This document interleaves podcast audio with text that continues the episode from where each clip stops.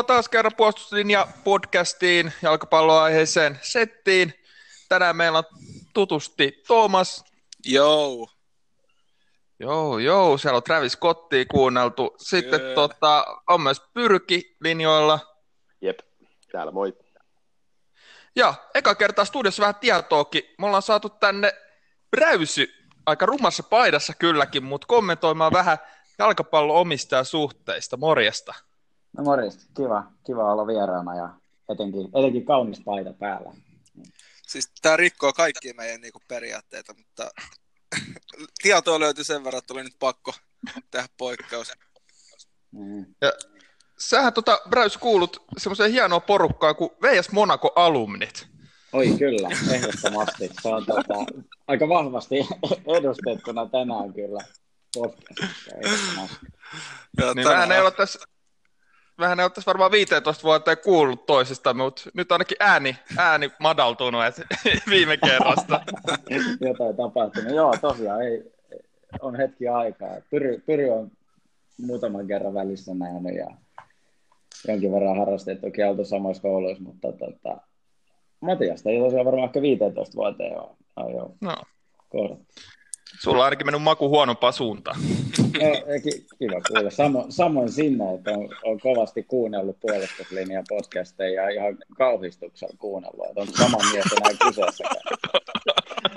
Aikaisemmin niin järkevä, mutta Jotain on tapahtunut. Joo. Jep, jep.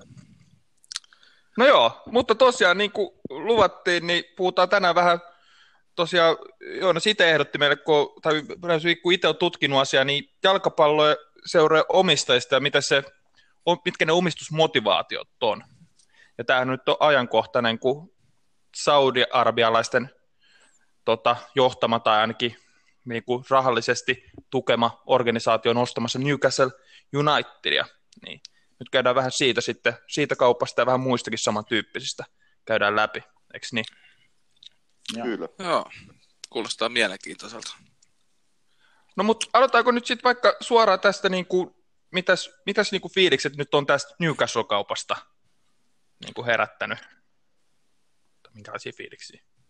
No vähän ristiriitaisia fiiliksi, että niin kun, äh, mun mielestä se, se olisi hyvä asia saada, saada niin kuin lisää kilpailua valioliigaa. Et siellä on nyt ollut noin kuusi suurta jengiä, ne on, ne on lähtökohtaisesti aina ne, ketkä, tai kelle se mestaruus menee. Että Newcastle toisi siihen niin kuin vähän lisää ulottuvuuksia, mutta sitten taas tommonen, että että onko se oikein nostaa rahalla menestystä ja sitten vielä kun tuolla taustalla on niin paljon kaikkea poliittisia selkkauksia ja sitten siellä on niin kuin ihan ää, tätä potentiaalista omistajaa syytään niin kuin murhista ja tälleen, niin se on vähän niin kuin kaksijakosta, että en tiedä. Joo, itsekin kun luin tästä, niin tota, siis tuohan todella kierro. Siellä on viety todella pitkälle kaikki noin, niin kuin, minkä takia haluttaisiin ostaa. Ja, tota, en tiedä. Aika ristiriitaiset fiilikset on kyllä. Joo, vähän samoilla, samoilla linjoilla, mutta tota, mä en tiedä sen, jos se estetään, niin mitä se parantaa sinänsä, koska siis valioliigassahan on jo tällä hetkellä yksi saudi-arabialaisomistuksessa oleva joukkue, eli Sheffield United omistaa prinssi Abdullah, joka on siis Saudi-Arabian kuningasperheeseen perheeseen kuuluva henkilö myöskin ja myöskin politiikassa mukana siellä, että tietyllä tapaa ehkä vähän tekopyhä ajatella, että nyt tämän blokkaaminen muuttaisi jotain, mutta tietenkin pitää ottaa huomioon nämä ihmisoikeusrikkomukset, mitä siellä taustalla on, ja pitäisi ehkä vähän vakavemmin, vakavemmin suhtautua noihin tyyppeihin, että noita jengiä tuolta ostelee. Toi on ihan totta, just vähän samaa mieltä, että on nyt vähän, nyt ollaan niin kuin myöhäisenä niin kuin mun mielestä lähtee tässä moralisoimaan tämä tilannetta, että periaatteessa että ne niin kuin virheet ollaan tehty jo vuosikymmeniä sitten, kun ollaan päästetty ulkomaalaisia omistajia seuroihin tai annettu tuommoisille isolle, isoille valtio, valtiojohtoisille rahastoille oikeudet tuohon niin mun mielestä tuntuisi nyt tosi oudolta, että nyt sitten yhtäkkiä, kun ehkä nyt on tietenkin Saudi-Arabia on Muhammed bin Salman johtoisesti niin aika selkeät rikokset on tosiaan nähtävissä, mutta silti, että en mä näkisi aika outona, että tätä lähdettäisiin blokkaamaan. Eli paskaa vähän niin kuin housussa jo. Joo, vähän myöhäistä se on- pyykkiä ehkä tässä on. Miten te siis... näette, mitkä on niinku motiivit, miksi noi ostaa noin Saudi, Saudit niin näitä futisjengejä? Tai lähi yleensä. Niin. Onko sulla sosiaalinen onko status vai? Ja olitko tehnyt jotain vähän tutkimustakin aiheeseen liittyen, Räysyöt? Joo. Mä tota, ihan nimenomaan valioliigaan liittyen vähän tutkin noita eri taustoista tulevien ää, ostajien motiveja ja ne oli aika jakautuneita, että mä jain sen mun tutkimuksen niin kuin maantieteellisesti muutama osa, että siellä oli venäläiset omistajat, sitten siellä oli Aasian omistajat, Yhdysvaltojen omistajat, lähi omistajat ja sitten oli Euroopan omistajat omanaan. omanaan ja tota, ehkä lähi näistä kaikista mystisin sinänsä, koska ne on ainoat, jotka ei tee sitä missään määrin rahan takia. Niillä on niin paljon rahaa, että toi tuommoinen valioliigajoukkueen ostaminen ei oikeastaan tunnu niille missään. Lailla sama asia, kun me mennään ostaa kaupasta vaikka paketti jauhelihaa. Ottaa huomioon, että tälläkin henkilöllä, joka vetää tätä rahastoa tuolla Saudi-Arabiassa, sillä roikkuu omassa kodissaan ka- kalliimpi taidemaalaus kuin tämä koko Newcastle joukkue on.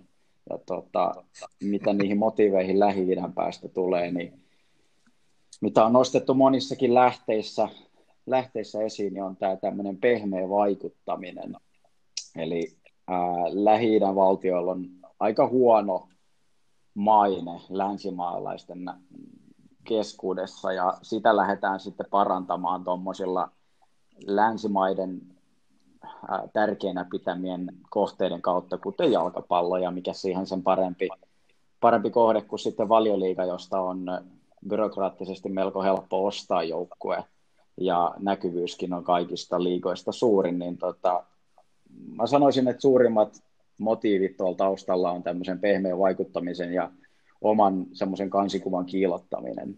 Lähet, halutaan lähteä luomaan siitä lähi semmoinen helposti, helposti lähestyttävä brändi ja monet noista onkin tehnyt yhteistyötä muun muassa ää, City omistava Arabi-emiraattien omistajat ja sitten nämä Saudi-Arabian, Saudi-Arabian päässä tekevät omistajat on tehnyt yhteistyötä muun muassa ihan tässä ostoprojektissa käytetään samoja, samoja tota, avustavia tahoja, että henkilö, tämmöinen mystinen henkilö kuin Amanda Stavely, joka on ollut järjestämässä sitä City-kauppaa aikanaan 2008, niin on nyt vielä jälleen kerran mukana tässä Newcastle-kaupassa. Et se on ihan strategista toimintaa semmoisen pidemmän kansikuvan kiilottamiseksi. Ja samalla viedään sitten huomiota pois näistä kaikista syytöksistä ja kaiken maailman ihmisoikeusrikkomuksista, mistä näitä valtioita jatkuvasti syytetään. Et joku esimerkiksi Amnestihan on äärimmäisen vihainen näistä hankinnoista ja pyrkii kaikin tavoin estämään näitä. Niin, ja ehkä tästä niin kuin mun mielestä paras, paras esimerkki, tai ei nyt paras, mutta su- hyvä esimerkki on myös Qatar, ei ehkä valioliikan kohdalla, mutta tosiaan omistaa PSG, ja on saanut formulat sinne ja jalkapallo M-kisat ja käsipallo M-kisat ja tota, noi yleisurheilu M-kisat, että nehän on niin kuin, tosi paljon panostanut tähän urheiluvaikuttamiseen ja se on tuottanut tulostakin periaatteessa, että kuinka paljon nekin on saanut sit sinne niin kuin, tapahtumia just ja muuta, niin ei niin kuin, periaatteessa, jos on noin paljon rahaa käytettävissä, niin ei hullumpi vaikuttamismuoto. Kyllä, kyllä. Tuosta Katarista oli nyt joku juttu tai huhu, että se olisi ollut näiden Katarin kisojen tämmöinen markkinointitempaus nostaa PSG, milloin 2013 vai 2011, kun ne osti se. Sitten, et, et se on aika, aika hauskaa, että sulla laittaa niin kuin markkinointitempaukseen tuon verran rahaa, että se olisi kokonaisen joukkueen. Niin ja siis sen aikainen UEFan puheenjohtaja, kun nuo kisat annettiin, niin tota, Michel Platinin poikahan on nykyään Katarissa sijoitus, sijoitusyhtiö palkkalistoilla, että että tämmöistä vähän on nämä järjestötoiminta. Mm. Mut mä haluaisin no. ottaa kiinni tuosta, kun sä sanoit, että Saudi-Arabian omistuksessa on toinenkin jengi valioliikasta, Sheffield United, niin tota, miten toki nyt nousivat valioliikaa ja pärjännyt kohtalaisen hyvin, mutta ei ehkä niin suurilla pelaajahankinnoilla, vaan Joo. pelannut hyvin. Itse niin... se onkin vähän mielenkiintoisempi ehkä tarinana tämä henkilö, joka, joka yksinomaan sen joukkojen nykyään omistaa tämä saudi-arabialainen prinssi, niin on ollut ihan pienestä pitäen jalkapallon suuri ystävä ja erityisesti valioliikan ja ää, erityisesti fantasia-jalkapallon harras pelaaja ja oli jossain, jossain tota, ää, britti, britti uutissivustolla tarina siitä, kuinka tämä kaveri oli soittanut hänen hyvälle ystävälle ää, Mr. Gilletille, joka omisti, omisti Liverpoolin siihen aikaan ja oli soittanut hänelle ja kysynyt, että pelaako Steven Gerrard tänään, että voiko hän lyödä sille kapteenin nauhan käteen fantasy sellaisien kavereiden kanssa sitten pelaajan. Hän oli sitten toteuttanut tämän suuren unelmansa ja ostanut jalkapallojoukkueen Englannista ja se oli jossain haastattelussa sanonut, että hän mieluummin osti tuommoisen halvemman joukkueen, jolla on pitkät perinteet ja rakentaa siitä sitten niin kuin, vähän niin kuin pönkittää omia taitojaan niin semmoisen laadukkaan valioliigajoukkoja ja nyt kun tuloksia katsoo, niin ei voi kuin hattuun nostaa. Mutta eli motiivit on vähän eri. Tosi erilaiset motiivit kieltämättä, vaikka vähän niin kuin samoista piireistä on. Okay. Niin ja, ja tämä on mielestäni todiste siitä, että aina niin kuin ulkomaalainen omistaja ei ole huono asia. Samasta, Lesterkin hyötyi samasta, että niille tuli oikeasti jalkapallo, jalkapallosta pitävä ja arvostava niin kuin henkilö johtoon ja niin, sehän johti sitten valioliikan mestaruuteen, mm. että kun ne oli Joo. saanut rikkaa omistajan. Että kyllä se niin kuin, parhaimmillaan tuommoinen rikas omistaja voi tuoda myös niin kuin, tosiaan lisää vaan jalkapalloa. Se oli huikea. Ja varsinkin tuommoinen, jolla itsellä intohimona myös se jalkapallo, niin totta kai se ehkä vähän eri periaatteella sitten haluaa lähteä viemään sitä seuraa ylöspäin. Että olisi ehkä liian helppoa vaan puppaa rahat täyteen ostaa kaikki mahdolliset pelaajat sinne. Just näin. Ja valioliikassa itse asiassa joukkue Watford, sen omistaa italialainen Gino Pozzo.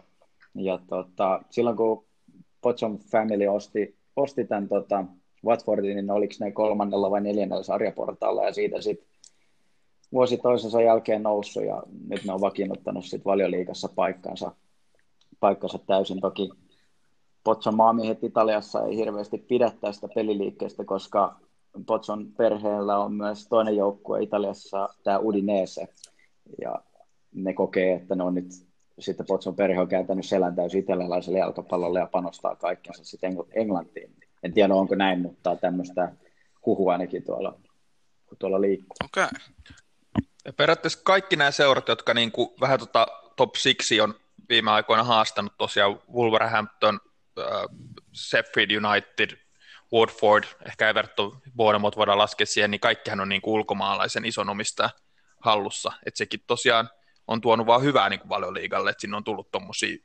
hyviä ylemmäkasti jengejä, ainakin mun mielestä.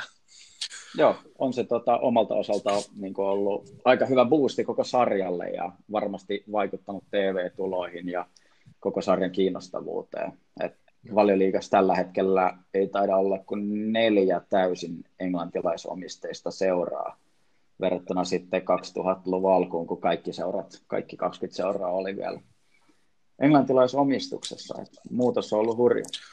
Mä, periaat- mä arvostan sitä, että jos on tämmöinen omistaja, joka on, joka on niin kuin jalkapallollisen motiiveilla liikkeellä, niin mun mielestä se on silloin ihan niin kuin hieno juttu.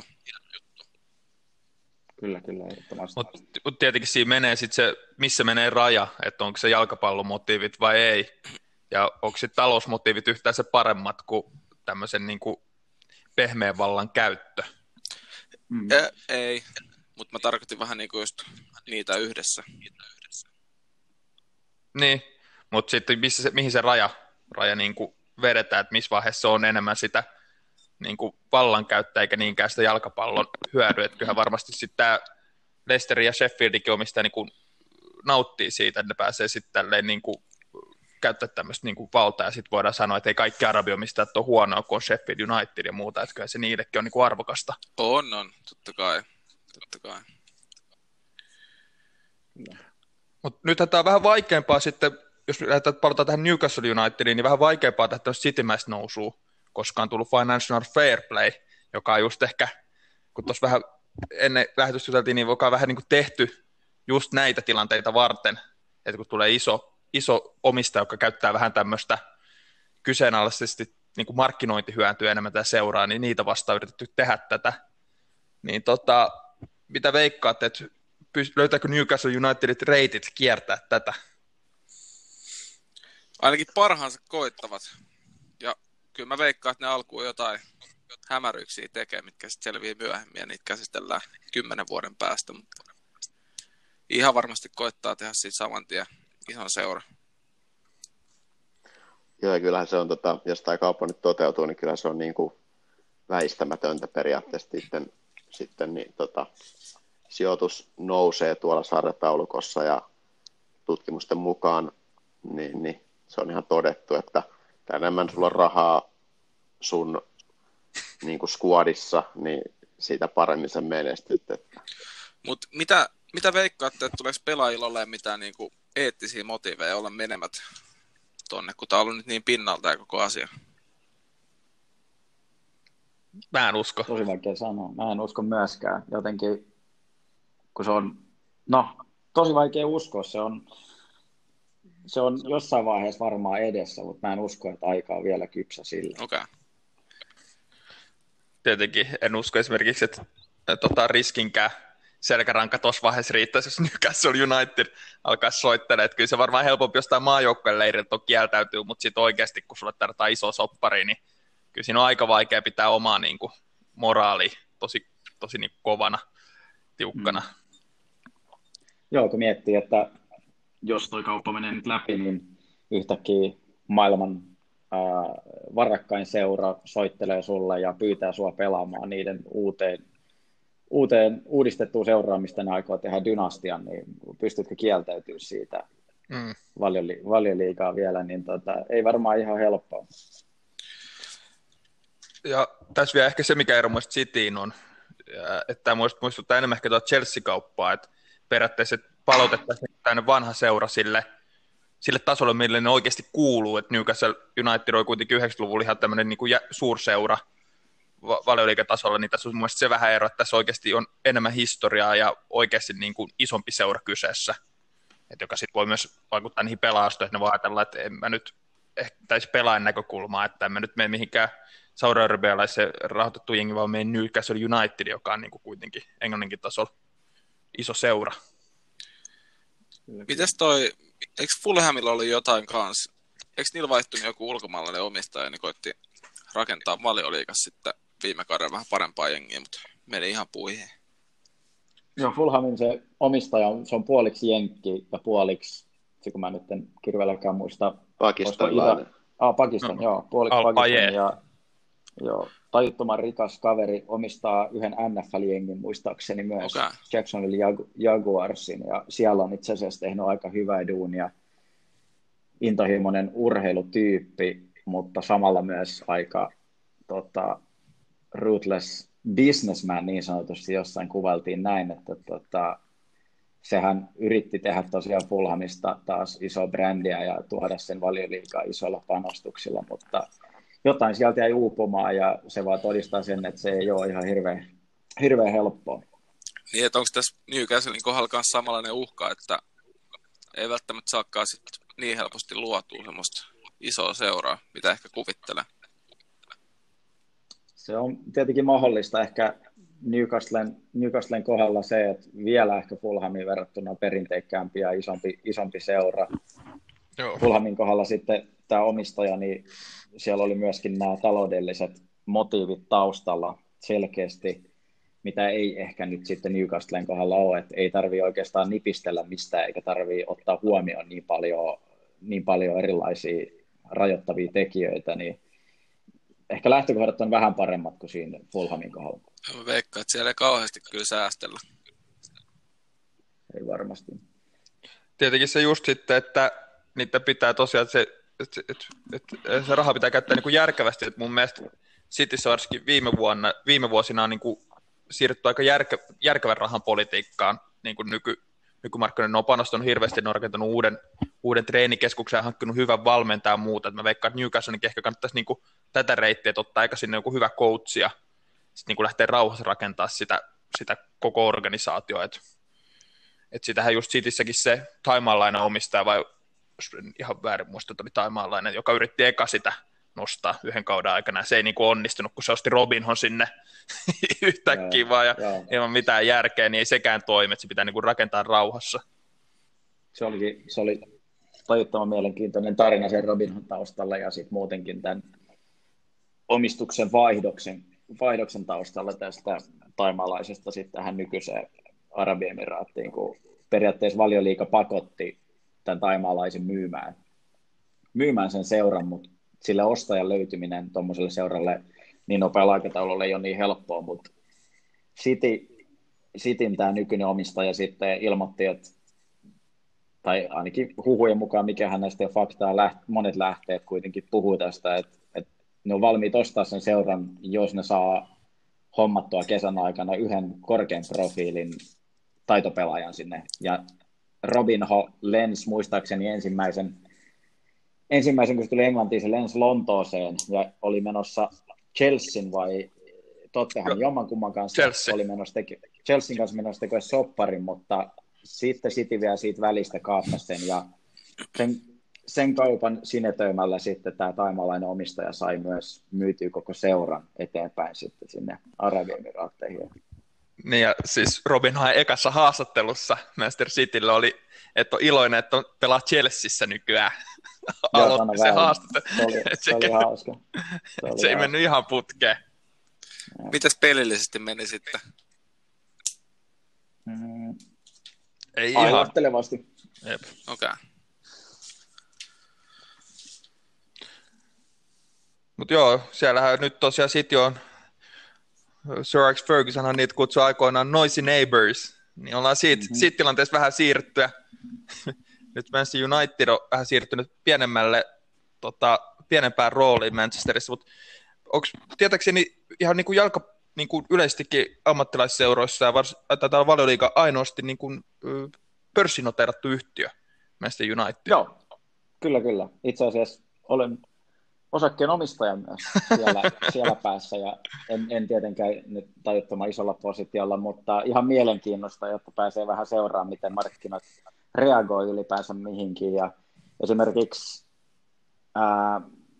tämä Newcastlen ostohuhuthan boostasi 8 prosenttia tota, Manun osaketta, että siellä on aina tämmöiset, kun eri seura tai toiset seurat ostaa toisia seura tai vastaavaa. Esimerkiksi kun Cityllä oli nyt, oliko joulukuussa, kun ne hankki siihen City Football Groupiin lisä, lisävahvistuksia, en muista minkä joukkueen osti, mutta silloin Unitedin osake pomppasi joku yli kymmenen pinnaa, että se on, vaikka ei kiinnosta sinänsä omistaa Master Unitedia, mutta se, että ostaa sen yhden 20 euro osakkeen, niin siitä pääsee aika kivasti kartalle, miten, miten, mitä, mitä mahdollisesti tapahtuu ja että mielenkiinnolla pääsee seuraamaan, että miten tämmöiset uutiset vaikuttaa sitten mahdollisesti noiden joukkueiden arvoihin.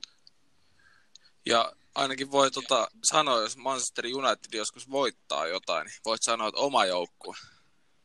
Niin, voi aina puhua, että me voitettiin. Voi aina puhua näin. Mutta tosiaan sitten Manchester Unitedissa kuitenkin pääomistaan yksi valioliika varmaan niin kuin fanien inhoomista, eniten inhoomista omistajista, että Glazer Family, että, että kyllä nämä niin kuin länsimaalaisetkin omistajat ovat aika nihkeitä sitten fanien näkökulmasta. Kyllä, varsinkin monet just jenkkiomistajat, niin tota, ne nähdään aika pitkälti, tai no, se on ihan tutkittu, että niiden motivaatiot on pitkälti taloudelliset ja ihan pelkästään rahamääräiset ja jonka tietyllä tapaa ymmärtää Jenkeissä urheilu on aika isoa bisnestä ja se, siellä pyörii järkyttävät rahat. Ää, valioliigaan 2005-2006 kaudella rantautui tosiaan Glazierin perhe ää, ostamalla Manchester Unitedin ja se oli niin sanottu hostile takeover, eli ää, sellainen pakotettu osto käytännössä, että siinä ei paljon kyselty keneltäkään, kun Manchester Unitedin kokoinen seuravaihto omistaja, ja se on yksi syy, minkä takia sitä, sitä omistajaporrasta kritisoidaan paljon.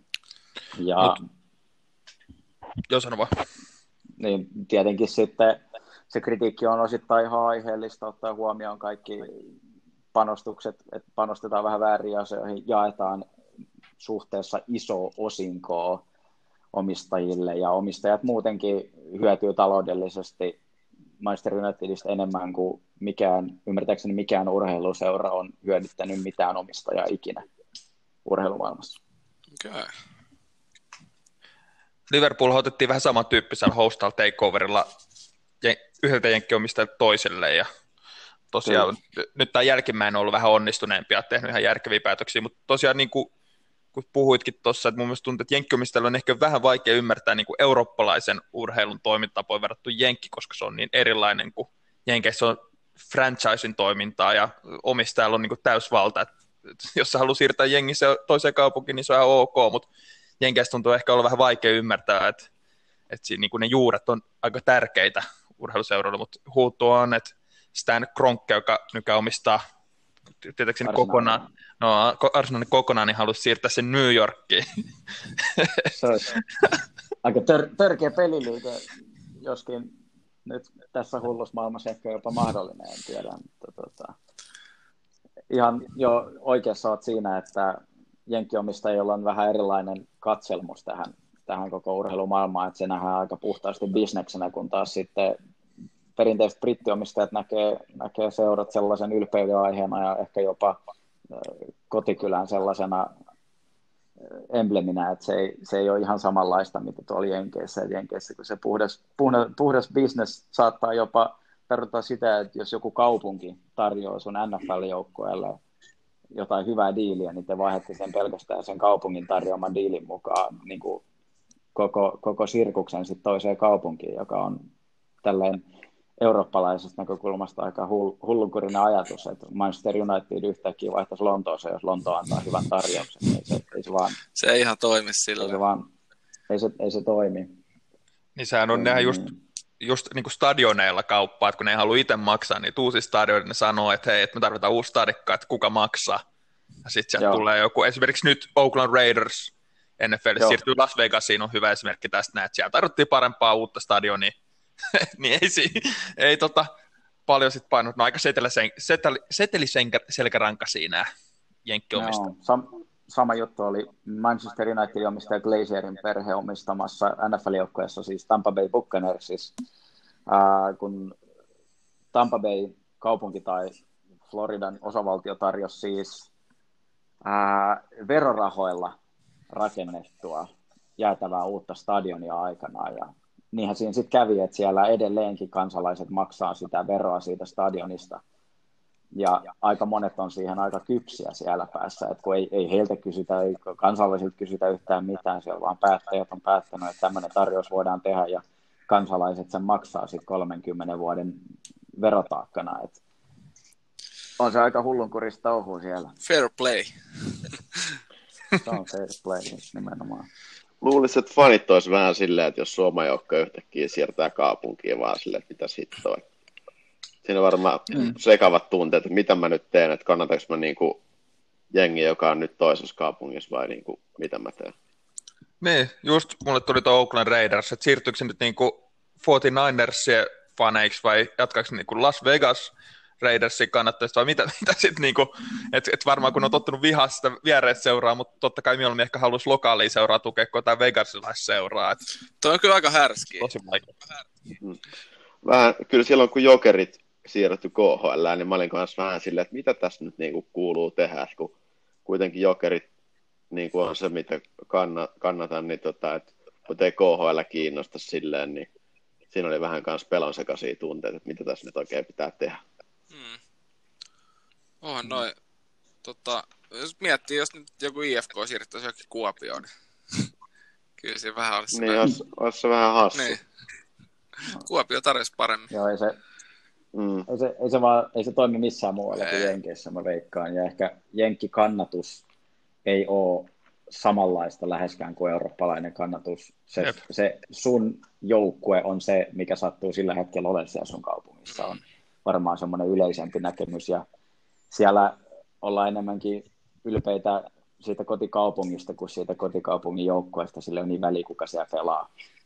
Jep. Kun se on se koti, kotikaupungin nimellä menee. Mutta sitten sit on sellaisia, sellaisia keissejä, missä jotkut kaupungit jää tietenkin täysin ilman joukkueita, jotka pienemmät, niin sit ne on yleensä aika suolaisia ne fanit, jotka sit sieltä, sieltä joutuu sitten rupeaa uutta joukkuetta tai sitten muuttaa, muuttaa koko ajatusmaailmansa johonkin muuhun kaupunkiin. Niin Mun mielestä hauska, on se. hauska esimerkki on toi Winnipeg Jets myytiin Atlantaa, ihan kiekkohullu kaupunki, niin mitä siinä niin kuin jossain Kanadan peräkylässä sitten alat seuraa?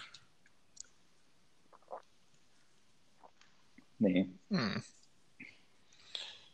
Mä, mä, se on, että et tosiaan toi on vähän, vähän erilainen keissi, keissi kuin meillä, meillä Euroopassa. Mutta meillä puuttuu tästä vielä yksi omistajakunta, mitä me ollaan niin käyty läpi, joka on meille kaikille tietenkin läheinen VS kasvatteena, eli AS Allianssi, siis rikolliset omistajat. Ihan niin kuin oikeasti hankkii seura niin kuin rikollishyödyssä. Ja siis en nyt tosiaan, Saudi-Arabiakin ehkä tosiaan rikollisia, mutta siis nyt ihan niin kuin seura hankitaan rikollishyödyssä AC Allianssi ja Tampere United ainakin on suomalaisseuroja, jotka kärsinyt tästä, että mutta se, taida, se taitaa olla sitten tosiaan enemmän näiden pienempien sarjojen ongelma. Joo, joo se on pienempien sarjojen vitsaus enemmänkin. Ei oikeastaan kellään ole varaa, eikä tuolla näkyvyydellä pystyisi mitenkään valioliikajoukkoilla harrastaa samaa.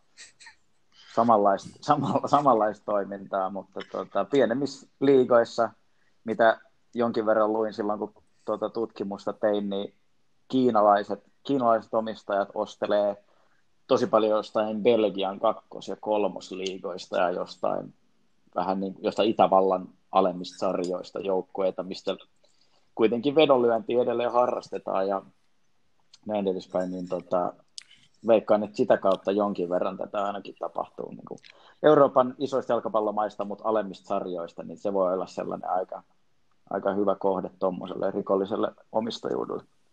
Niin ja just AS Allianssinkin omistaja on tosiaan ollut Belgiassa, Belgiassa toimintaa, sinne tuli ne seitsemän belgialaista kaveria, mitä itse asiassa me ollaan oltu saattamassa kyllä, aikoinaan kyllä. Pohjola stadionilla. Muista hyvin, asia olleen suostaan mypä taisi olla. Joo, Joo ja. Kenen vika se on, tai kenen toi pitäisi niinku sitten, kenen olisi pitänyt estää toi kauppa, että Alia asealenssi myydään rikollisille? Kenen vastuulla se on? Niin. No, se on, en mä tiedä, Suomessa ei välttämättä ehkä jonkun palloliiton resurssit esimerkiksi riitä, mutta nyt voidaan tästäkin Aasinsilloin hypätä takaisin valioliikamaailmaan ja tähän Newcastle-maailmaan, että oikeastaan ainut, joka tällä hetkellä nämä voi estää sen kaupan, on itse valioliikan kattojärjestö, joka järjestää siis joka ikiselle ostajakandidaatille ää, sellaisen aika perinpohjaisen tarkastelun.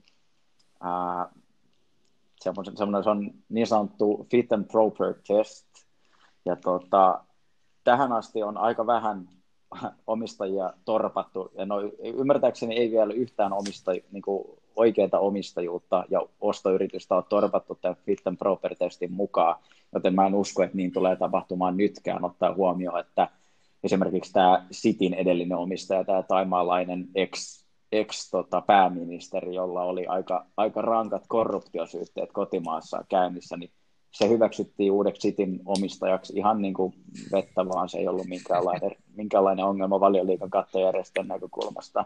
Toki sitten vuosi, vuosi siitä eteenpäin, kun sitten ää, tämä kyseinen taimalainen herrasmies sitten tuomittiin näistä korruptioista, niin valioliika sen jälkeen sitten pakotti sen myynnin, mutta joka tapauksessa nämä etukäteistsekkaukset, niin tota, ne on aika lailla vitsi ollut tähän asti. Okay.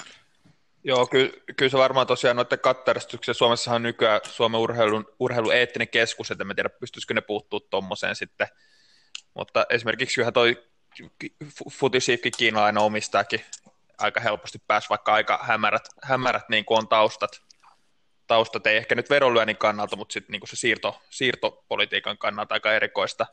Mutta se, mikä ehkä vielä, niin kuin, että tosiaan että vaihtoehdot tuohon Newcastle-kauppaan, että se kaatuisi on tosiaan, että valioliikasen kautta tai sitten julkinen paine vaan kasvaisi liian suureksi, että se ei olisi enää Saudi-Arabian niin kannattavaa sit ottaa sitä riskiä, että ne saisi vielä niin kuin e, huonomman julkisen maineen, mitä niillä on.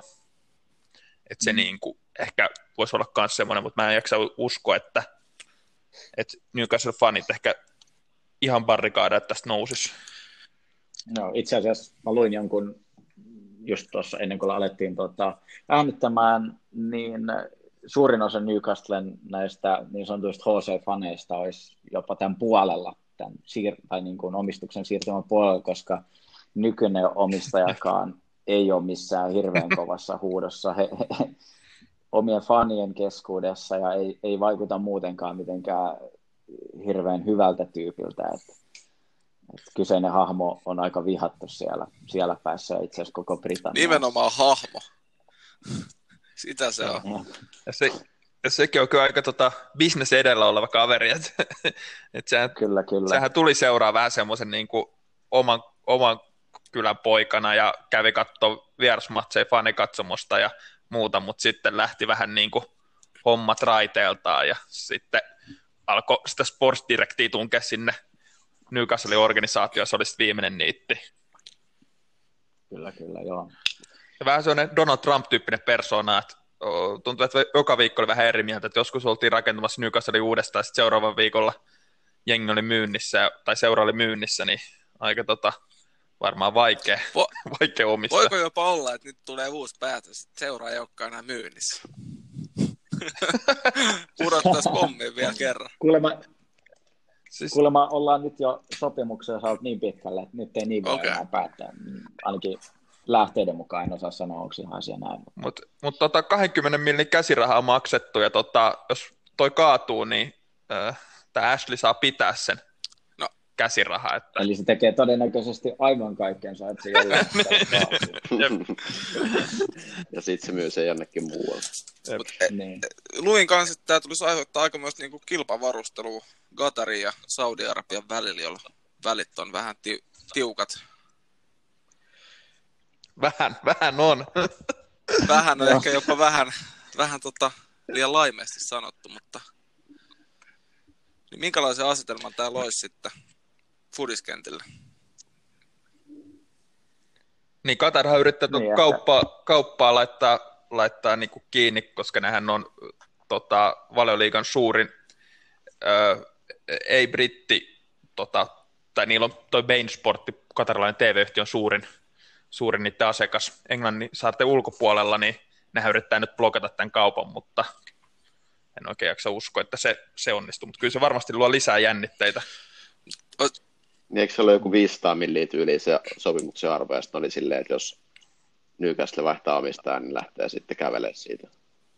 Joo, niinhän se oli, mutta siis noin valioliikan tämä 2019 alkanut TV-soppari, joka on muistaakseni aina kolme vuotta eteenpäin, niin se on yli 9 miljardia arvoinen, että se 500 miljoonaa ei loppupeleissä. Okei, okay, niin että se ei tuntuisi.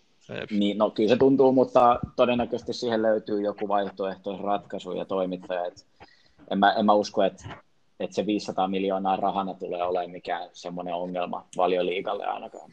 Niin ja olisi jotenkin vähän naurettavaa, että, niinku, että, että, että se, se, mitä, se, mitä se olisi yhtä se parempi, että sitten noudatettaisiin Katarin käskyjä kuin sitä, että ottaa saudi-arabialaisotista, että vähän niin kuin, mun mielestä siinä, siinä se uskottavuus menisi vielä pahemmin, että jos siellä nyt yhtäkkiä niin, otaisi, että jo, no okei, että pidetään katarilaiset tyytyväisenä, että, että lähtekää saa arabit pois tästä kaupasta, niin ei jotenkin, ei, en usko, että Eikö... Ja mitä, mitä nyt tämä niin sanottu konsortio, joka tätä on ostamassa, missä on tämä kolme, kolme eri osapuolta ostopuolella, niin mitä mä luin, luin jonkin verran juttua tästä Reuben Trottersista, joka on siis 10 prossaa tästä sitten ottamassa itselleen, niin niillä on aika, aika läheiset välit niin kuin brittien ylimpään päättäjistöön, muun muassa Boris Johnsoniin, ja se on kuulemma aika lailla strateginen veto ottaa toi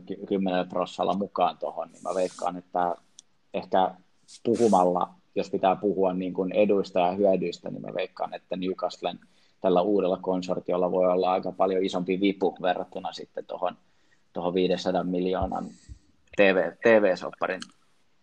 Niin eikö ne ole jotain kiinteistömoguliveljeksiä, kello on myös niin jotain muita kiinteistöjä siellä Newcastle-alueella? Joo, ja ne oli myös luvannut, että ne laajentaa sitä Newcastlen aluetta ja rupeaa panostaa sinne aika, aika isolla kädellä sitten nimenomaan kiinteistöpuolella. Et tota, siinä on aika, tämä ei ole ihan pelkästään jalkapallollinen kysymys, että meneekö tämä kauppa läpi vai ei. Niin ja eikö siinä ole joku vielä semmoinen, että ne yrittää luoda lisää työpaikkoja sinne Newcastle-alueelle, että eikö Newcastle Joo. ole tällä hetkellä niin kuin suurin, tai siellä on suurin työttömyysaste, mikä oli joku melkein kuusi pinnaa, niin Kyllä.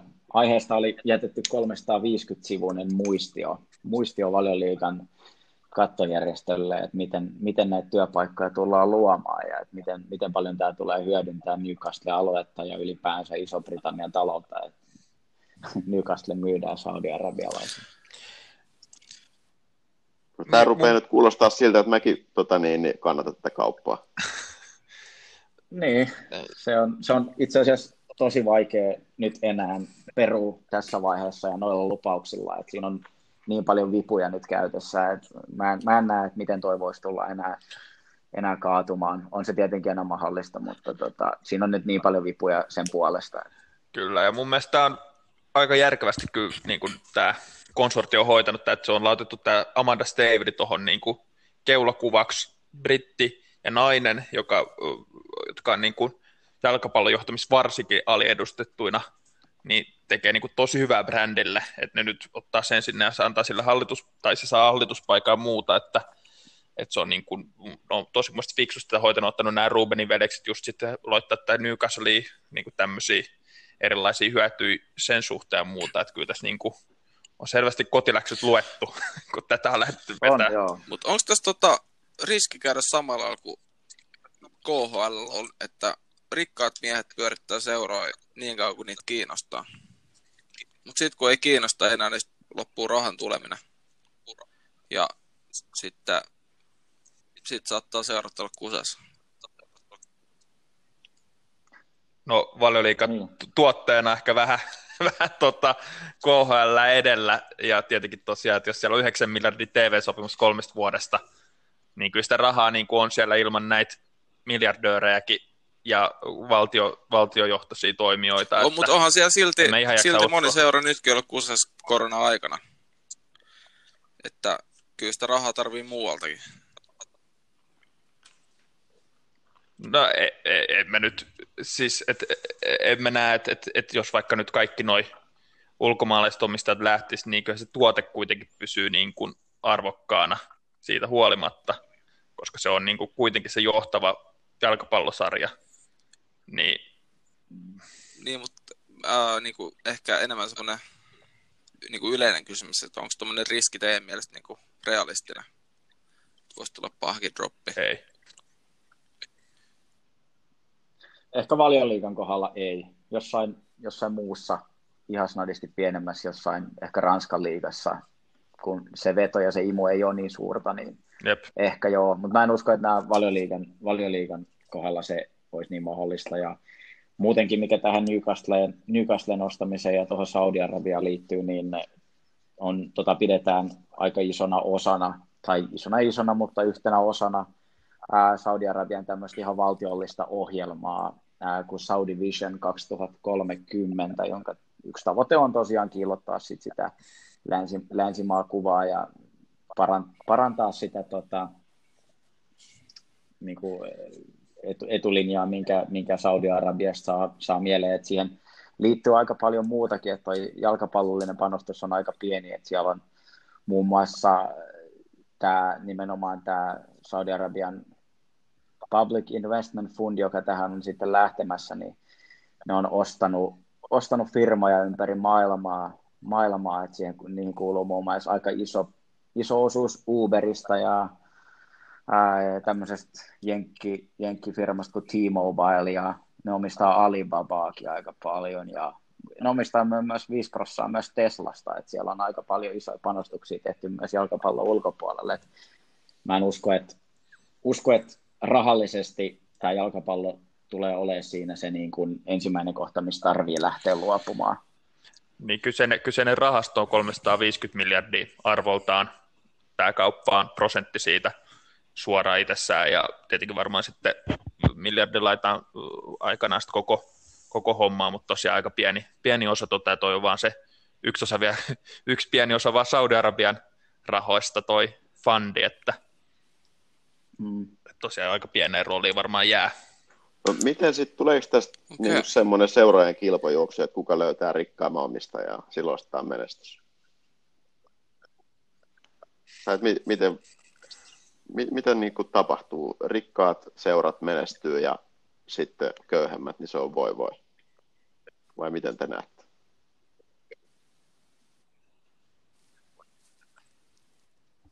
Niin no nythän mun... Mä sanoisin, että niin ehkä tähän semmoinen hyvä esimerkki nimenomaan on ehkä toi Sheffield United tai Leicester, Leicester City.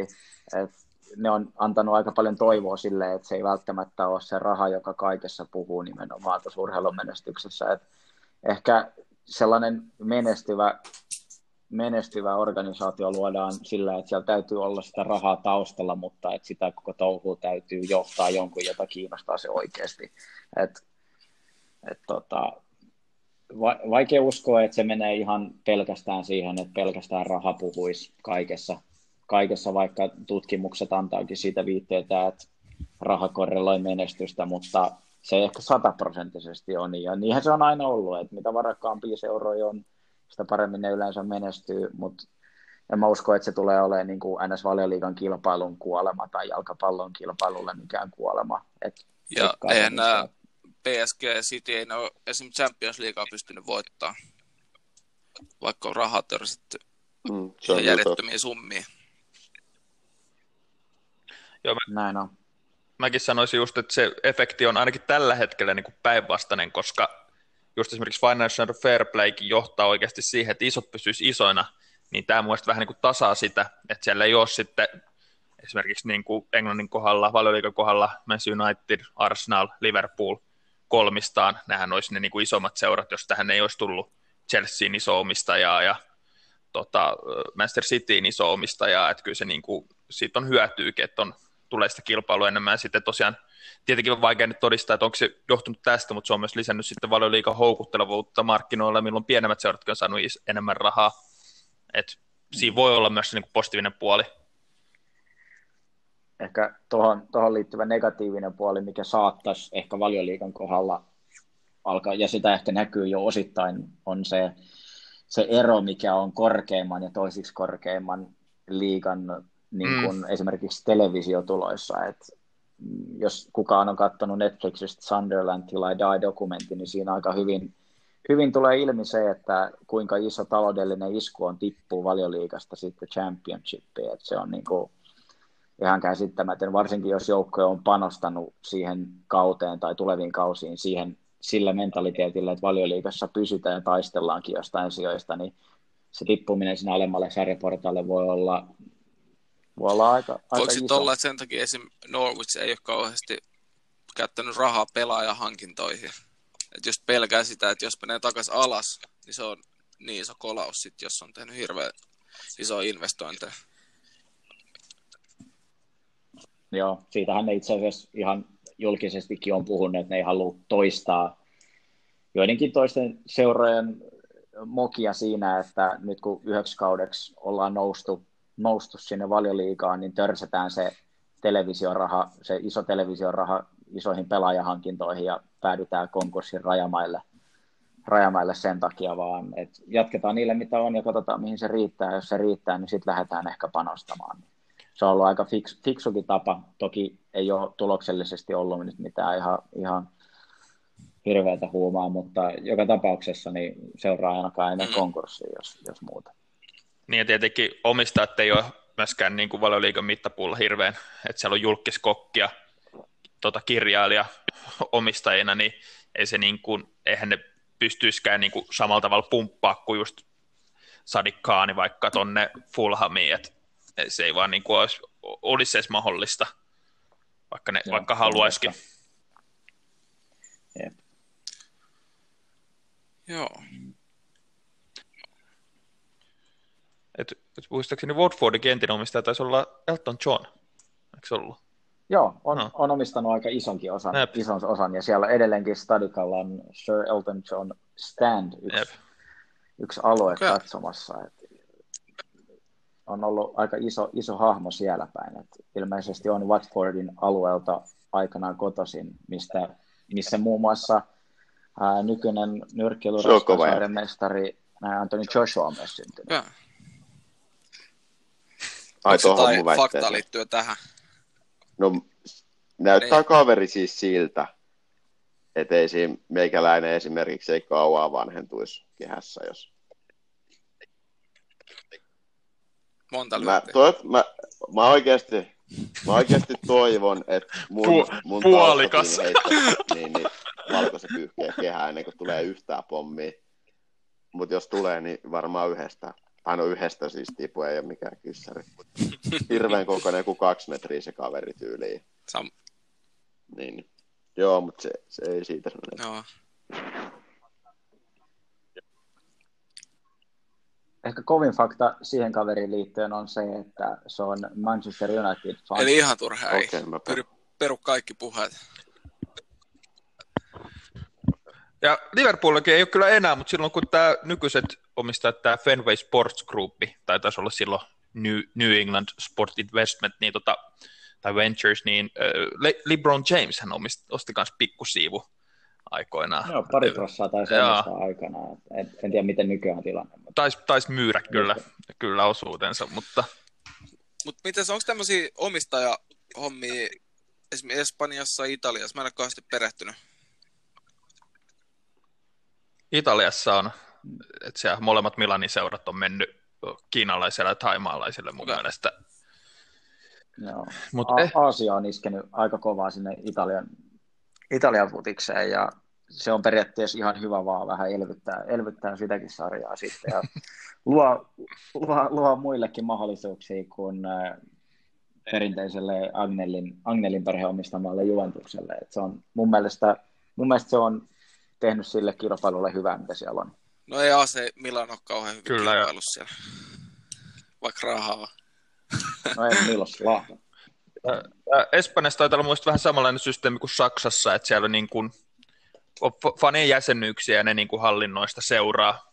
Että kyllä sielläkin mun mielestä Malaga ainakin joku niin kuin ulkopuolinen tuli varmaan vähän samantyyppisesti kuin tota, kyllähän Saksassakin pystyy niin kuin sitä seuran sit ostamaan, jos oikeasti niin kuin haluaa, mutta se on paljon vaikeampaa vaan. Niin Joo. Espanjassa on vähän samanlainen järjestelmä. Berliin ihan tota just Joo, es- osti semmoinen, tai 49 prosenttia paljon saa ostaakaan, niin osti saksalainen liikemies.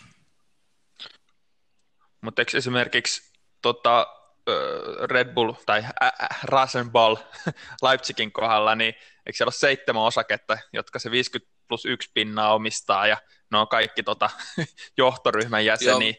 No, ne on pystynyt kiertämään sen sillä, että ne perusti uuden jengin. Et ne ei periaatteessa ostanut. Niin, niin, mutta just, että et, sen pystyy tolleen kiertämään. niin se, se oli mun pointti, että et kyllä se niinku, se, että jos sä oikeasti sen haluut, niin kyllä sä niinku sen Niin. reitin löydät. Mutta aika Red Bull-tyylinen muutenkin koko Leipzigin homma, että siinähän mennään aika pitkälle kumminkin ö, raha edellä, että ei käytetä niin paljon, vaan koitetaan tehdä sitä rahaa. Niin en mä tiedä, onko se niiden formula-business ollut niin kuin kannattavaa, että on siinä varmaankin, niin se tietenkin se on vähän vaikea mitata, kun niillähän se on niin kuin puhdasta, ihan oikeasti puhdasta Niin. niin. markkinointia sille juomalle, niin sitä on vähän vaikeampi mitata että sitten, että tekeekö ne siinä rahaa vai häviikö ne. Mutta kyllä tuossa Leipzigin tapauksessa, niin ainakin pelaajahankinnassa, niin rahaa ovat e- enemmän tehneet. Mm, tietenkin siinä on hyvä, hyvä, kun niillä on vähän niin kuin farmiseura, niin se on, se on Mm. hyvä järjestelmä. Joo, ne ottaa Salzburgista aika, aika hyvällä prossalla ne, jotka suoriutuu hyvin. Niin aika hyvällä prossalla saa Paitsi. Hollandi ja mikä sitä ja, japanilainen. Joo, Minä Miino. ne lähti sitten muualle kumminkin. Niin lähti.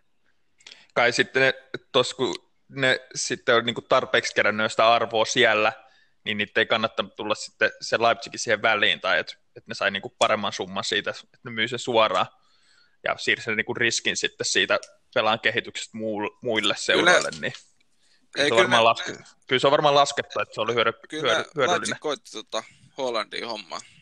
Totta kai niin kuin kaikki muutkin isot, mutta ilmeisesti oli pelaaja oma valinta sitten liittyy Dortmundiin. Mikä toki ihan ymmärrettävä. Kai hän nyt, kai hän nyt Salzburg olisi saanut sen diidin laittaa kieltä sitä, tai ettei myynyt sitä. Varmaan olisi jo. En tiedä sen tarkemmin. Tai siis, tai siis Salzburg, niin. Että kai, kai niin kuin se, sillä sopimuksen omistajalla varmaan joku. En tiedä tietenkin, että ostettiinko se ulos se sopimus. U- ulososto pykälää se ostettiin. Okei, okay, no niin, no sitten tietenkin. Eikä ollut kovin korkea, kun miettii, minkälainen kaveri kyse. Kyllä Salzburg ensi kerran laittaa vähän No isompaa. toisaalta, Jokaisen junnu.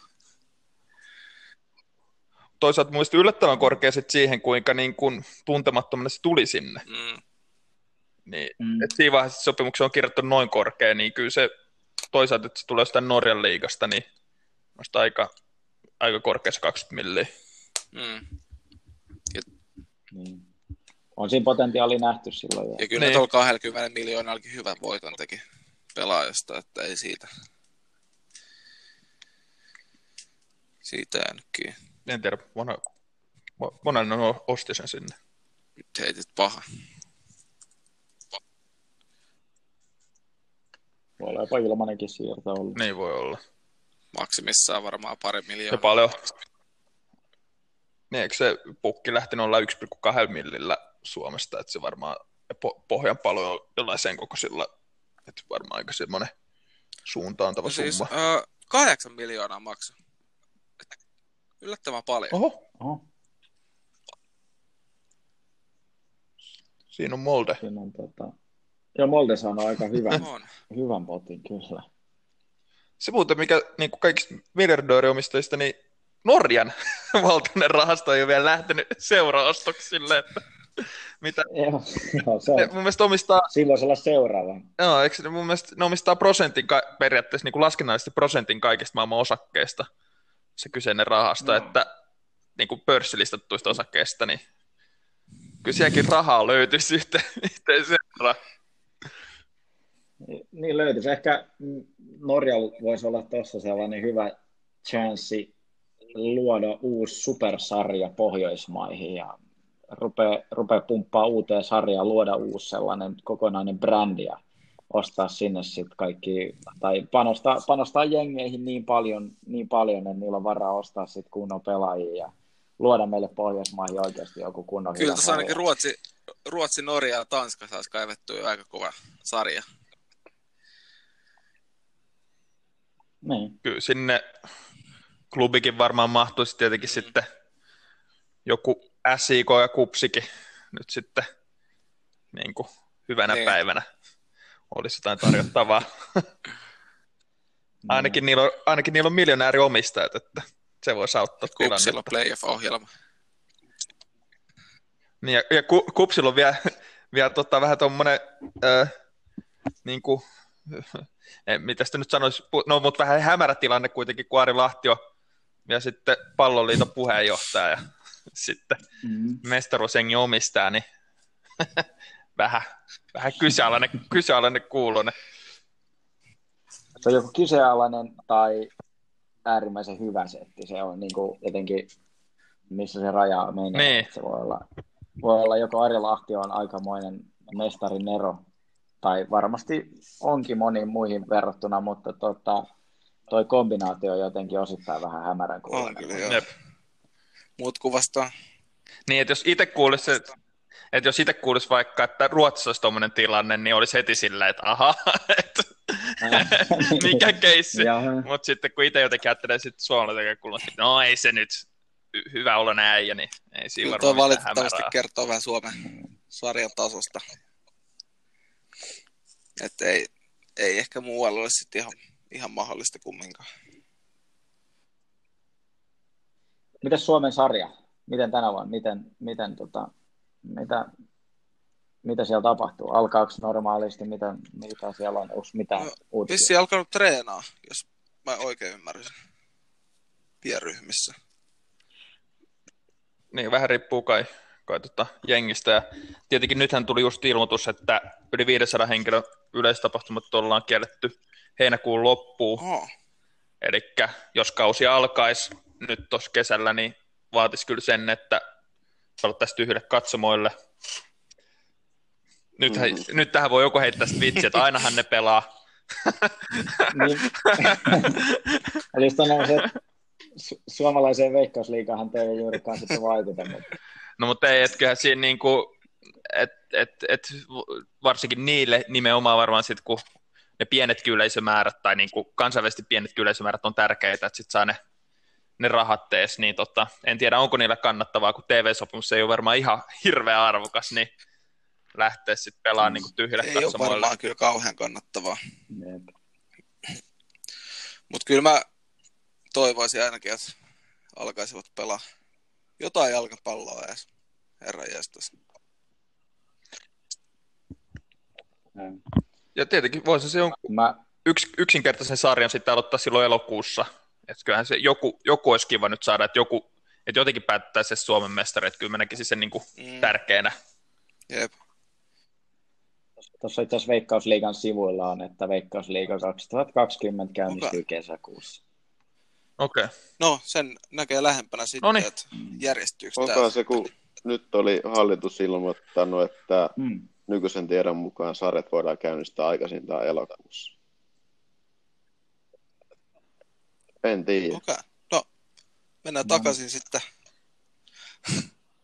No se riippuu siitä just, että riippuu siitä, että että haluuko ne pelaa tyhjille mm. katsomoille vai ei. Nä, näin mä näin, kun näkisin tämän tilanteen, että kai ne niin kuin lain mukaan varmaan niin kuin sinne pystyisi tyhjille katsomoille pelaamaan. Sinne Kalliolle aina katsoa muuta, mutta sinne... Niin, niin tässä, totta. tässä oli just juttu, juttu, että mun mielestä Hollannissa pääministeri oli sanonut, että ei saisi pitää, koska kuitenkin ne fanit jonnekin kokoontuu, niin sen takia ei niin kuin saa pelata, että ne joku tulisi sen stadionin ulkopuolelle tai menisi bubeihin tai muuta, niin sen takia ei, saa, ei saisi pelata ollenkaan niitä loppu, loppusarjan pelejä. Niin... koko loppukausi. Mun mielestä niin, no, niin, oli joskus just, silleen, että joku kannattaja oli saanut tota, porttikiellon seuran peleihin, niin se oli vuokrannut semmoisen äh, rakennusnosturin, millä se oli nostanut itsensä niin kuin korkeammalle kuin ne stadionin katsomat, ja sitten se katsoi sieltä rakennusnosturin siitä semmoiselta yhden neljän koko sieltä lavalta, niin katso peli. Että kyllä aina löytyy keinot katsoa. Ai hitto, mm. siihen lavabisseen vielä kylkeen. Ja tämäkin tosiaan Suomessa helpompi kuin stadionitkaan ei ole hirveän korkeita ja monesti löytyy vielä yksi pää, no, no, no. pääty auki. Niin... Harmi, kun tuossa Myyrmäen stadionille pelataan. Siinä ei tarvitsisi mitään kikkailua. Voisi mm. mennä vaan aidan taakse. Kattelee. Mutta pitäisi vielä nopeasti tota, Euroopan top 5 sarjat, niin jatkuuko kaikki vai mitkä jatkuu? Mm, Saksa ja Englanti jatkuu, muut en, ehkä, ehkä Ranska. Mulla on kovin luotto, että Espanja jos jatkuu, niin Saksa ja En usko, en, en osaa usko. muuten. No siellä Siis eikö Saksa Joo. ilmoittanut jo? Joo, tai Joo. puhuttu ja aika pitkälle ne on suunnitellut sen, mutta siinä on vielä toki muuttujia.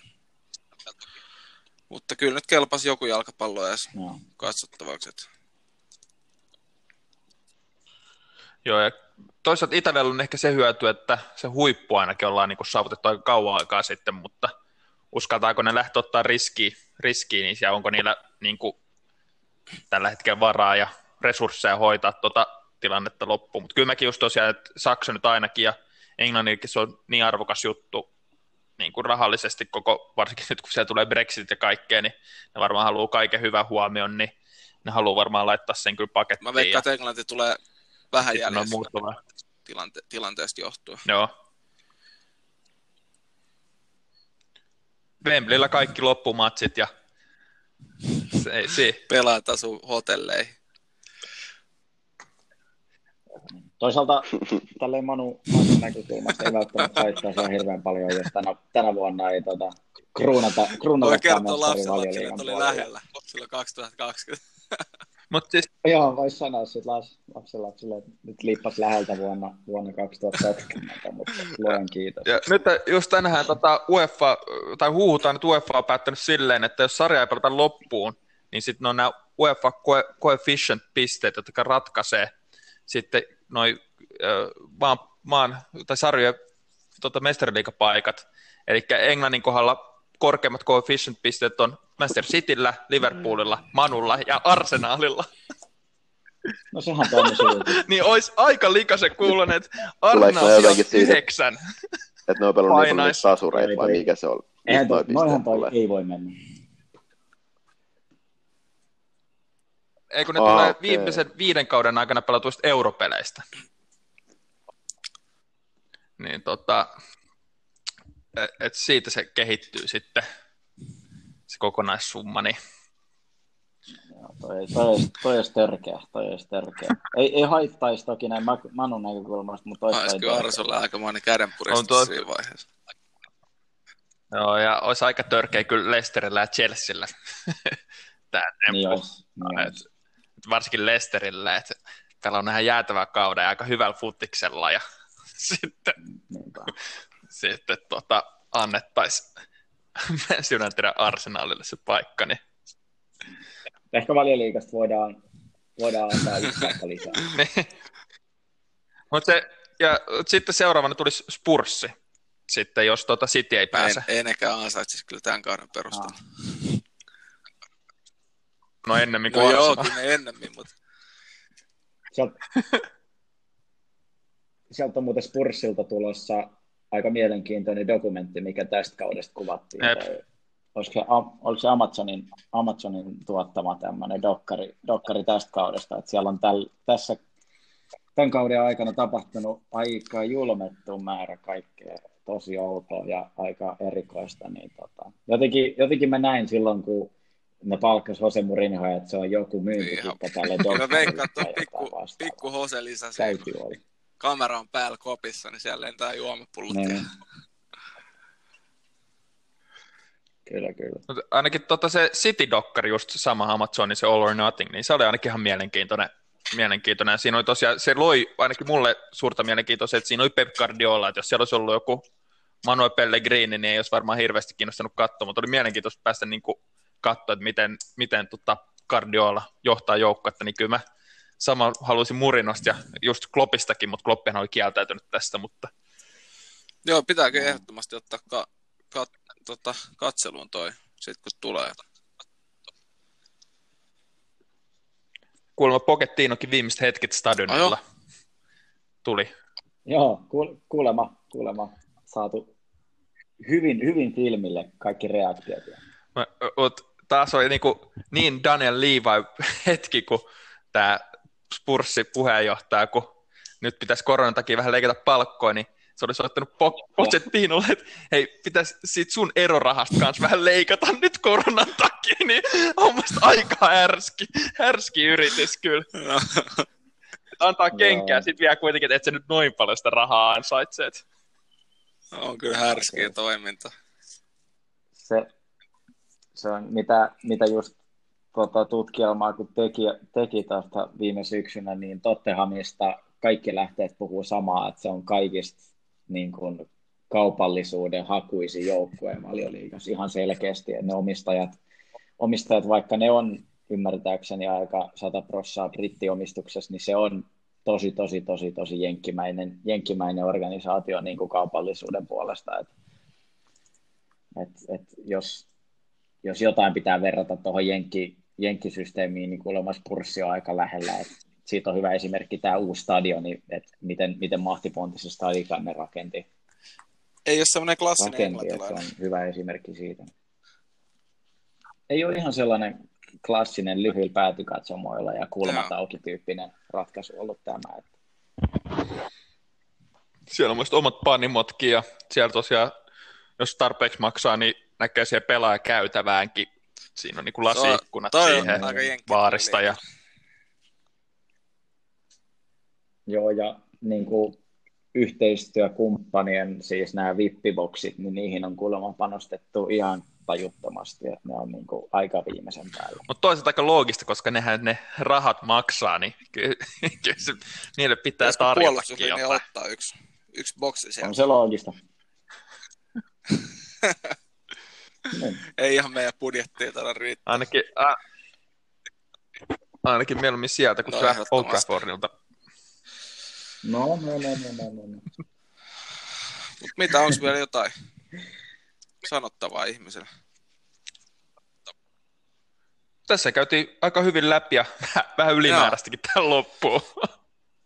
No, mulla on yksi Tota- tietävissä kysymys. Et onko jotain vielä? No, Millä valioliikajengillä on halvin piirakka stadionilla? Öö, Tämän kauden. onko tämän kauden? Ei, toissa kauden. Viime, eikö viime kauden?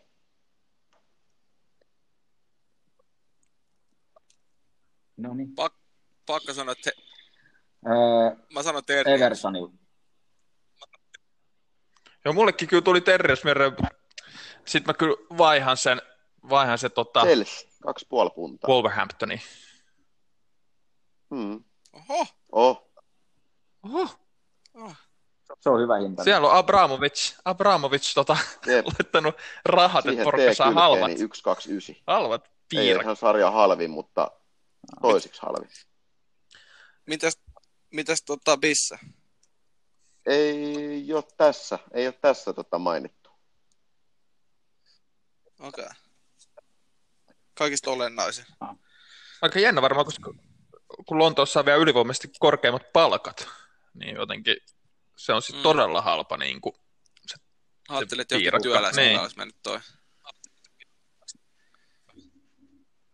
jep. Olisiko Old Traffordilla taisi olla piirakka plus limu, olisiko ollut neljä puoli puntaa tai jotain vastaavaa. Joitko yhtään limu? Mm.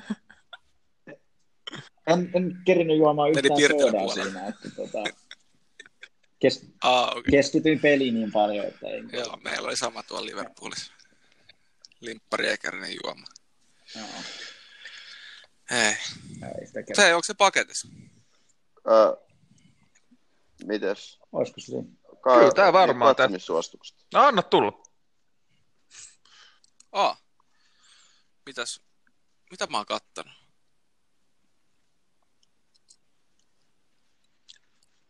Mä oon katsonut semmoista sarjaa kuin The Kennedys. Tota, se kyllä löytyy ihan vanha kunnon Blu-rayna. Niin ettei niinku, mutta ihan, ihan tota, mielenkiintoinen ja tietenkin lempi jenkkipresidentti. Kertooko veljeksistä? Kummastikin vai pelkästään? Tää, niitä on aika monta. Aa. tota, et, Niillähän on pikku koko perhe, koko perhe tota, on, on mukana. On joo, sehän on tämä perhepatriarkka äh, Joe Kennedy, on huhujen mukaan, niin kuin sehän on harras katolilainen, tai vaimo ainakin oli harras katolilainen, niin että hän on myynyt sielunsa. Niitä kuolee koko ajan, ei sen takia koko ajan, mutta ihan ihmeellisiä voimassa. juttuihin. Mutta mulla olisi nimittäin nyt täällä yksi aika kova. Öö, No, ensi lauantaina kello 5.05, niin supertähti asuntoautot. Ja tässä jaksossa on Nick Carter, Mark Anthony ja Blake Shelton. Sarjassa päästään supertähtien asuntoautot. Siis mikä se ohjelma Sarjassa on päästään kurkistamaan liikkuvaisten tähtien kakkoskoteihin, jotka ovat kaikkea muuta kuin tavallisia asuntoautoja. Nämä luksusta uhkuvat menopelit on teetetty tarkkaan kunkin tähden maun mukaan. Siis monelta. 505 lauantaina. Yöllä. Niin, aa, Siis keskellä yötä. aamusta siitä.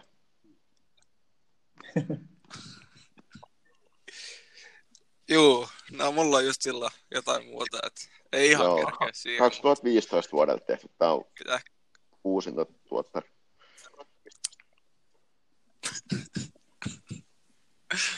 Joo. No mitäs Bräys, onko sulle heittää jotain suositusta?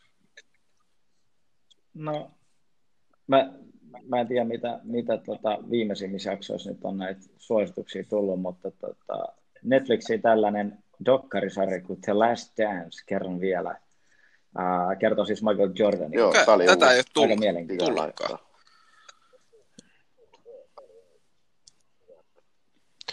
Jos yhtään nämä kiinnostaa. Ja tota, Bräysille semmoinen vinkki itse katsoin just tuossa, niin tota, 2012 valioliigan viimeinen kierros, niin on kyllä, Ei kannata. on aika, aika ta, vieläkin jännittää.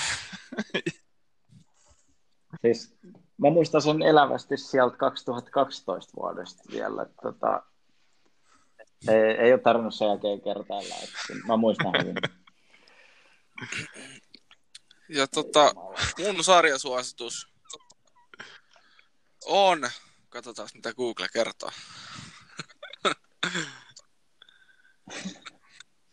Tää tota, Orange is New Black. Se, Okei. otetaan se.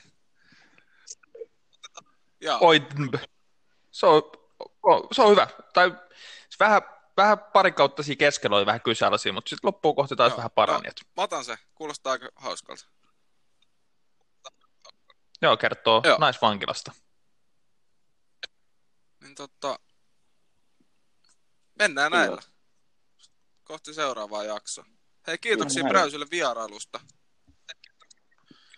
Joo, kiitos. Joo, kiva. Ja Kiva oli kiva, että kerrankin oli vähän Kiitos teille. jotain faktaa mukana. No mä, mä, en, mä rupesin miettimään, Kerrankin kun Pyro oli aika hiljaa, niin niin kuulijat tottuu nyt liian hyvää. Sitten ensi jakso taas ihan täyttä paskaa. Se, se on kyllä totta. se, siellä, Niin niin siellä on taas olla Valdes ränkätty maailman parhaaksi veskaksi. seuraavan jakson välillä, mutta niin. Pitää katsoa, minkälaisia muutoksia tapahtuu Joo. katsojaluvuissa. Ei kun kuuntelija. Perkele. Onneksi ei ole katsoi, kun katsoo tuota niinpä. Bräysyn paitaa. Tosta ei kyllä. Ai, ai, ai. Kerrankin katsojille olisi silmäruokaa tarjolla. Ja nyt puhutaan painosta. Voidaan laittaa meidän story joku kuva, missä voidaan blurraa tuo logo. Mut hei, Ensi kertaa. ensi kertaa. Ai, ai, ai, ai. Mo-